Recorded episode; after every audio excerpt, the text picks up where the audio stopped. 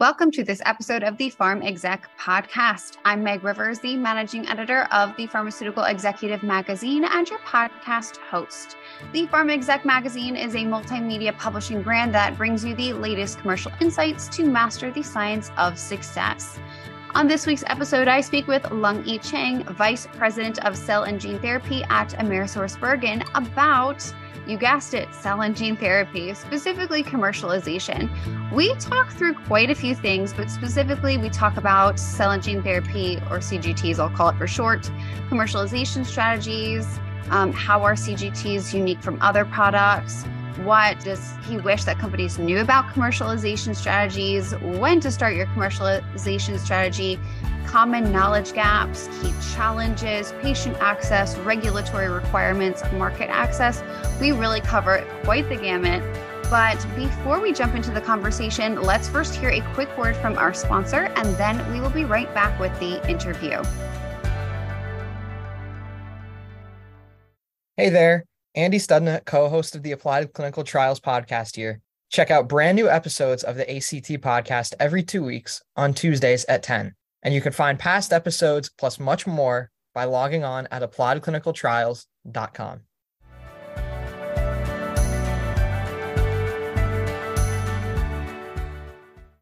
Lung-I Cheng, thank you so very much for joining me today. I'm really excited to talk to you about cell and gene therapies and commercialization. Thank you for having me. Awesome. I'm going to jump right into the first question. And one thing I always like to ask folks is the very, you know, basic question of tell me about yourself. And specifically, could you tell me about the work that you've done in the cell and gene therapy commercialization space? Absolutely. I joined AmerisourceBergen about a year ago in April 2022 after spending about a decade in biopharma.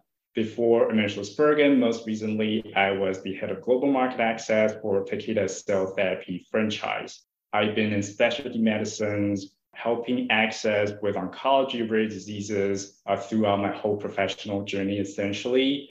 I, when I was at Takeda, my focus was really around cell therapy in the last couple of years. Now, AmerisourceBergen, for many of you, is known as a leader in pharmaceutical distribution. Now, some of you may not realize is that we have a vast provider network uh, with all the health systems in the US, and we offer essentially end-to-end commercialization services to biopharma companies. And that's what really attracted me to this position because along the cell and gene therapy value chain, AmerisourceBergen can really help with regulatory affairs, clinical trial logistics, commercial distribution, patient support and patient services, and market access. There are so many services and so much value that we can bring to the table. And that's what's so unique about AmerisourceBergen. Awesome. Let's just jump kind of into the basics of cell and gene therapy and commercialization. So, how would you define CGT for short commercialization strategies? What does it encompass and how is it unique from other products? That's a great question, Meg. And maybe before I go into kind of what's different and what's the same, I like to start with maybe an analogy. So I, I'm based in Boston and I'm a big music fan. So one of my music groups here is the Boston Symphony Orchestra. So the way I think about cell and gene therapy, it's almost like conducting a symphony piece. Now, if you contrast cell and gene therapies with biologics, for example, it's not necessarily that you have different players in your pit, right? You have the wind players, you have the violin players, you have a lot of the same groups. But what's really different is the precision that's required when it comes to cell and gene therapy. So I love both Mozart and Mahler, but the analogy that I would use is that cell and gene therapy is more like playing a Mahler piece, very complex symphony piece where you need to make sure that everybody's on point to make sure that you can deliver, in our case, what a patient deserves. So that's kind of how I think about it. Now, specifically, your question is around what does it entail and, what's different. From AmerisourceBergen's perspective, especially, there's five areas that we really focus on when it comes to cell and gene therapy, starting with regulatory affairs, logistics for both clinical and commercial products, distribution, patient support and patient services, and last but not least, market access, pricing, and reimbursement. Now, I'll just use logistics as an example. Um, what's really different for cell and gene therapy is what I would call the three T's when it comes to logistics. You really need to think about the time, criticality, you need to think about the tracking of the product, and you think about the temperature of the product that you're delivering. So because of these unique requirements, just around logistics, there's a lot of considerations and a lot of experience that's needed to make sure that you can pull through so that patient can receive the product that he or she deserves. I liked your music metaphor. That was a very interesting way to describe it. Out of curiosity, would you say all biologics to some extent require that precision, or is cell and gene therapy even more so than the average, average air quotes biologics? I would say cell and gene therapy definitely are just on a different level in terms of the complexity and the precision. Obviously, we work with many biologics right now as well. I worked in the biologic space. So biologics in a way are more like a Mozart piece. Again, myself, Mozart is great, Mahler is great, but you just need different skill sets and different experience. And for me, cell and gene therapies are Mahler symphonies. I love that. I'm always down for a good metaphor. My next question for you is What do you wish companies knew about commercialization strategies, and what are some of the common knowledge gaps? Another great question, and I appreciate you asking this one. One of the things that we hear very often and see quite often is this transition from clinical to commercial. Again, if I bring it back to distribution, in non-cell and gene therapy space, there is more of a clear break between your clinical trial logistics and commercial distribution I think for a lot of companies, their clinical trial team will hand that over to their commercial distribution team. There's a handoff there. For cell and gene therapy, you, you really cannot play this relay race. It is a football team. Everybody has to tackle together because what's really unique, especially for cell therapy, is that your clinical trial logistics and supply chain is more, more most likely your commercial distribution plan. So if you don't really think about and plan for your commercial distribution when you're still designing your pivotal trial, you more often than not see delays and other challenges and issues that arise. So from our perspective, the ability to work with a partner who can help you future proof your trial design and your channel strategy in a way is immensely helpful. And I would encourage all the different companies to really think about these downstream strategy and implications as early as possible. And I think across the different areas for cell and gene therapy, you can never be too early with your planning you knew the question I was going to ask next, which was how early. So, I mean, you mentioned it, you can never be too early, but like, what is, is there an ideal kind of time frame for when to start thinking ahead? Yeah, so it really depends on, again, the areas that you're thinking about. I would say for commercial distribution, for example, we typically talk to companies 12 to 18 months before their uh, launch across the board. For cell and gene therapies, I think at a minimum 24 months before, if not earlier. So that's that's distribution. For market access, I would say even earlier. When you're starting your pivotal trial design, you should start thinking about your pricing and reimbursement uh, strategy and implications. So that can be as early as three, four years before launch, really depending on when you start your pivotal trial.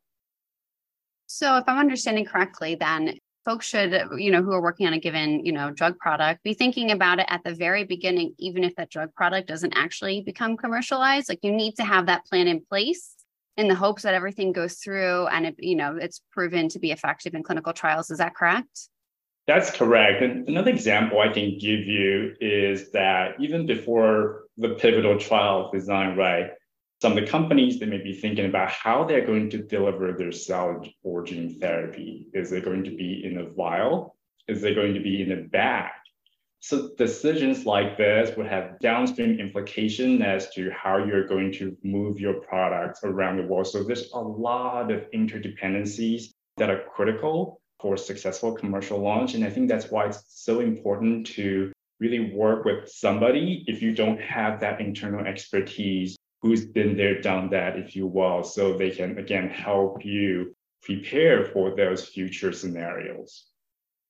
If you don't mind joining me on this tangent, I am curious. So, it's my understanding that there's autologous and allogeneic cell therapies, and I think it's the autologous that uses the person's own cells. What are some of the unique commercialization challenges for that? Because I used to work over at Pharmaceutical Technology and Biopharm International, and I, t- and I spoke with like the manufacturers and folks who worked on these, and they're like, it's such a problem, you know, kind of manufacturing it as quickly as possible and getting it to the patient. So, what is that like for you specifically, kind of working in more downstream and I suppose like delivery of product?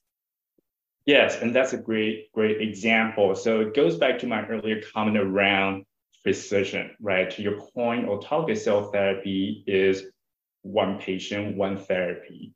So it's really a life or death scenario that we face with these patients. That's how important it is. So for us, along the different areas that we help with, right, logistics, how do you make sure that you can bring the therapy to a patient no matter where they are in the world? That's very important. How do you make sure that the payer is willing to re- reimburse for the drug because of the cost, because of the lack of options these patients have. That's how important it is, I think, when it comes to that coordination, because ultimately this is around the patients. And I think in our field, we talk about patient centricity a lot. Cell and gene therapy is really an area where patient centricity is at the core what we do. And when I say we, it's not just AmerisourceBergen. I believe that's the same perspective that providers have, pharma companies have, and many, many other players in the ecosystem. Thank you. Okay, so the next thing I want to talk to you about is how can cell and gene therapy developers prepare for and overcome key challenges, including those related to patient access, regulatory requirements, and market access? Sure. So we started talking about market access a little bit already, and I spent the majority of my career in market access. So I do have a soft spot there, but it is also very important because ultimately you have to be able to ensure that the patients have access to the therapy that you've developed, developed over a decade or longer. So it goes back to that integration or integrated strategy that every company should be thinking about. It is not just market access separate from regulatory requirements. So again, how do you make sure that you have the right subject matter experts sitting at the table to develop those strategies? An, an example I can give you is around endpoint selection, right? So you talked about patient access regulatory considerations, market access. How do you ensure that you pick the right endpoint or endpoints that are A, patient relevant, and B, meet the regulators' requirements, and C, the payer's expectations? In oncology, for example, are you looking at just the complete response rate or your overall response rate? How much of the duration of response can you capture? These are all critical questions for trial design, but these decisions have implications again across regulatory access and patients. So that's just one of many examples as to why you really need to think about your integrated strategy. You had mentioned having like all the experts at the table. And I feel like obviously that's super important, but especially so for cell and gene therapies because they're so complex. I feel like a lot of the folks that I speak to will often talk about like having talent being a, difficulty like related to you know just uh, keeping the talent or you know folks moving around in the industry what have you seen for that like how how do you like keep find maintain you know the excellent talent in cgts i guess i have a glass is half full perspective. It's right. I think you know the talent in cell and gene is, is hard to find but the good news is that since the approval of Kymriah and Zolgensma in 2017, 2018, what I've seen is that people have moved around within the ecosystem, and you see a lot of examples on the pharma side where people who used to work for first two, three companies that launched, then now helping bring these therapies with smaller biotech companies to the market from a vendor perspective, we've also seen this maturity of services and offerings that these companies are bringing to the table, and we believe that we are one of them. So again, yes, there's a challenge there finding the right talent. I think AmerisourceBergen has been lucky in that we've got a lot of internal expertise from what we've been doing over the last decade or longer, but also our very focused effort to make sure that we hire the right experience and expertise from externally so we can have a perfect mix of perspectives. I love it. Always love a good uh, glass half full person. I'm definitely the glass half empty kind of person. We're going to balance each other out here. well, at least you're honest with yourself. That's what's important too. Always too honest. So, my next, I do want to jump back to the allogeneic cell therapy specifically. So, the European Commission recently approved the world's first allogeneic cell therapy. How does planning for allogeneic cell therapies differ from autologous cell therapies and gene therapies? I think there's two things there. I think the first one is the value proposition for allogeneic cell therapies, for the most part, is really around this off the shelf concept, right? So there's less waiting, less vein to vein time, and, and that's really, really exciting. But how do you execute successfully, right? To make sure that your therapy shows up at the right time when the infusion centers are ready to use the product. That's really important because with allogeneic cell therapies, you still have the tracking you need to think about. You still have the low temperature that you need to manage. So in a way, it is easier, but it's all relative. I think it's still very, very complex for allogeneic cell therapies. And to that end, how do you store these therapies is another question, right? Because you really want to be able to bring these allogeneic cell therapies to more patients over time. So, how do you plan your storage facilities and your network globally, especially? Is another critical aspect. I think from our perspective, if we think about that growth across the US and Europe or uh, Asia Pacific, over the next years, that need or demand for cryogenic storage and transportation is going to grow between 30 and 40%. And because of that, through our world courier business at, Mer- at AmerisourceBergen, we've doubled our cryogenic storage capacity to meet that demand. So allogeneic is very exciting. And like you said, it's here, right? I think, you know, a couple of years ago, people were asking, when is it going to arrive? When is it going to arrive? Well, it is here, and we need to make sure that we have the right plans and strategy to make sure that, again, these therapies can be brought to the right patients you had talked about storage of these products, and I'm just out of curiosity. During the kind of the heart of the COVID 19 pandemic, there was a lot of talk about transporting of the vaccines and making sure they were stored at the proper temperature and all of that. Has anything been learned about that sort of the process, like from the pandemic being like, okay, if we need to move things in bulk and quickly, this is what we can do from I don't know, point A to point B. And it's okay if like, you know, I know this is a spontaneous question. So feel free to to weigh in or not as you'd like. well, I think we learn every day, right? So, so there's definitely learnings there. But I think what's distinct between COVID vaccines and cell and gene therapies, or cell therapies especially, is that when you're looking at cell therapies in terms of the temperature control is minus 150 to minus 180 Celsius. So it's much, much colder than even COVID vaccines. So from that perspective, then you have different considerations. But to your point, if you think about how to bring these vaccines to patients more quickly, more broadly, I think there's lessons to be learned around efficiency, right? How do you have reliability around your supply chain? So I think there's a lot to unpack there, but uh, definitely learnings for us. Sorry, I always love to give those loaded questions during interviews. well, that's what makes it fun. All right, my next question for you is so as more cell and gene therapies enter the development pipeline and competition, I'm sure will intensify. What should companies prioritize to demonstrate their product's value, like how it's different or you know more therapeutically helpful and you know however you want to define it and when should that planning start?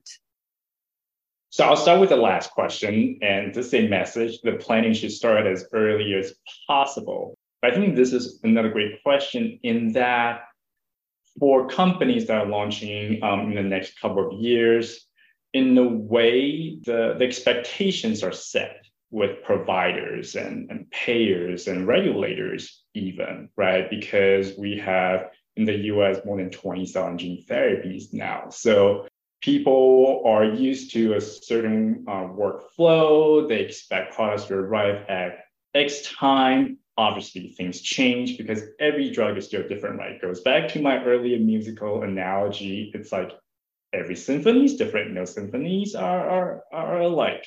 However, people do expect the operational efficiency, right? From provider perspective, you have to be better than your than your competitors. Otherwise, why would they onboard your product if there's other choices?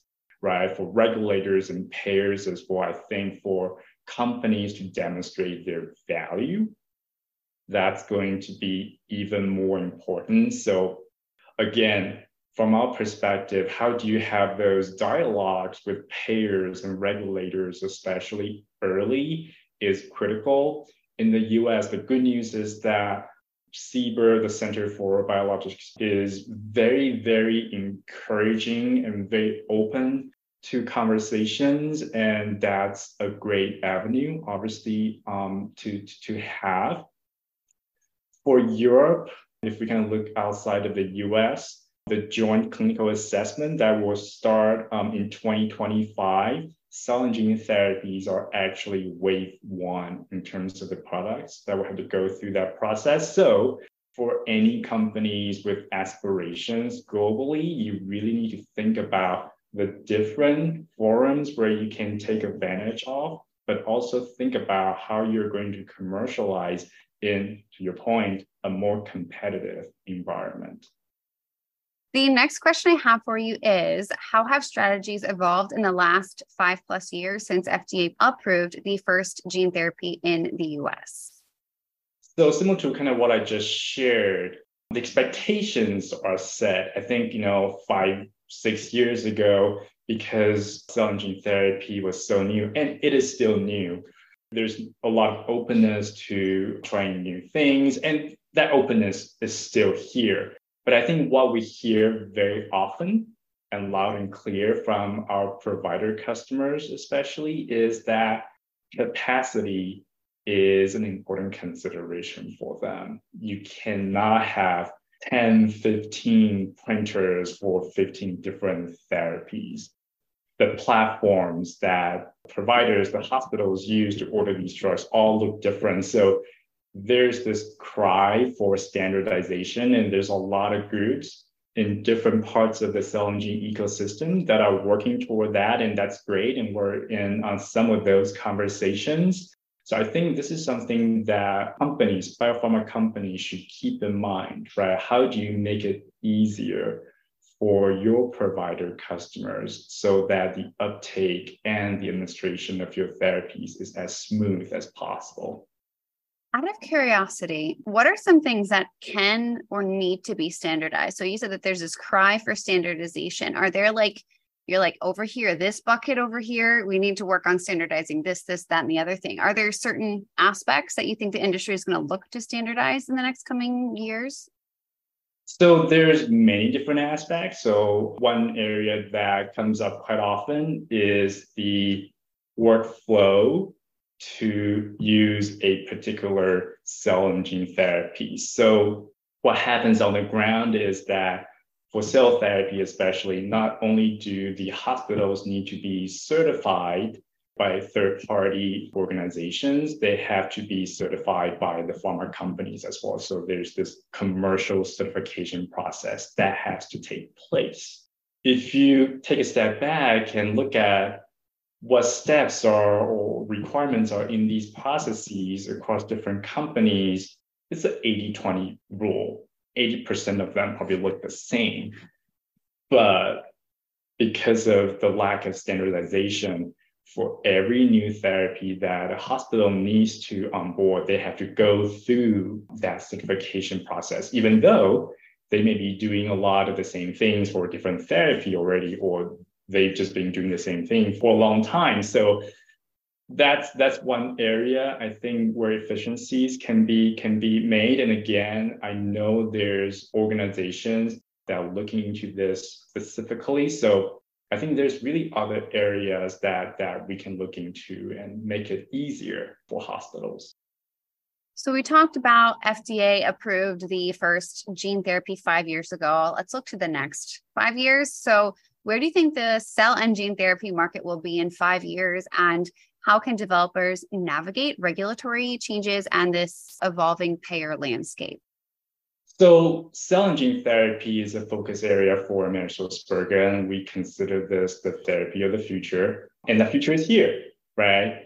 Looking into the next five years, we see autologous cell therapy, allogeneic cell therapy, and gene therapy with their share and their places in therapy. And that is really, really exciting. I think just in 2023 alone, right, we are looking at potentially 10 approvals in the cell and gene therapy space. So, you know, the, the science is, is advancing so quickly. So how do we make sure that you can catch up with the science in a way with a commercialization? So for us, we really think about integration, standardization, all these themes um, that I've been talking about a lot. So very recently, we launched this cell and gene therapy integration hub. And without going into the specifics, the idea is really to improve the visibility into the product journey and the patient journey throughout that treatment experience to really simplify the use of these therapies and to be able to provide real-time status updates to people who need the information. So it's around kind of connecting the different dots, being very digital minded to make sure that as the volume grows, um, you can you know really meet that demand. Well, here at the Pharma Exec podcast, we often are talking about, you know, like our, our audience or the C suite and also those up and coming who want to be part of the C suite. So I would love to ask you our leadership tip of the week here at the podcast. So my question for you is um, what is one leadership tip that you would like to share? This could be for your fellow colleagues, a younger version for, of yourself, up and coming colleagues um, who want to like take part in leadership. Anything that you would like to share? The one thing I would share is that you are only as good as your team. And Maggie teed this up early in your questioning. How do you find talent? How do you nurture the talent? That's something that's top of mind for me because it is very complex, you really need the diversity of ideas and perspectives. I think cell and gene therapy, again, is still relatively new. You cannot use the same playbook, right, for a lot of these new therapies. So, you know, we make sure that, or I make sure that we have people with the right experience, but are also very innovative in their thinking and very collaborative. So I'm very happy that I've I've got a great team now that I built over the last year. The broader organization is extremely supportive. So I count myself being very, very lucky. But I also don't forget that you know I need to make sure that the team uh, keeps performing because if they don't perform, I don't perform. So that's that's one thing I would share. I love that. Is there anything else that you want to discuss or share today that we haven't discussed yet? This has been a great conversation. I think I'll throw the same question back to you. Is there anything else you'd like to talk to me about? No, honestly, I just really enjoyed this conversation. I loved hearing about, you know, it, it sounds like cell and gene therapies are really like, while they're very young and, you know, we're just getting the first batch of approvals coming in, there's quite a, like, and we've we've come such a long way, but there's so much potential on the road ahead. So I'm really excited to see where things go. And best of luck to you at AmerisourceBergen. I'm really excited to hear kind of more about your journey. Thank you, and thank you for the opportunity today. Yes, thank you so much. Thanks for listening. We hope you enjoyed this episode of the Pharm Exec podcast, where we take you behind the headlines to provide expert tips from industry leaders. Remember, you can always find us on the web at pharmexec.com, on Twitter at pharmexec, on Instagram at pharmexecutive, and on YouTube at Pharmaceutical Executive Magazine. The views expressed on this podcast do not reflect those of Pharm Exec, its parent company, or our advertisers. For editorial questions or to get in touch with the editors, please email us at pharmexec at mjhlifesciences.com. For sponsorship opportunities, please go to pharmexec.com slash advertise. Thanks again for joining us, and we'll see you next time.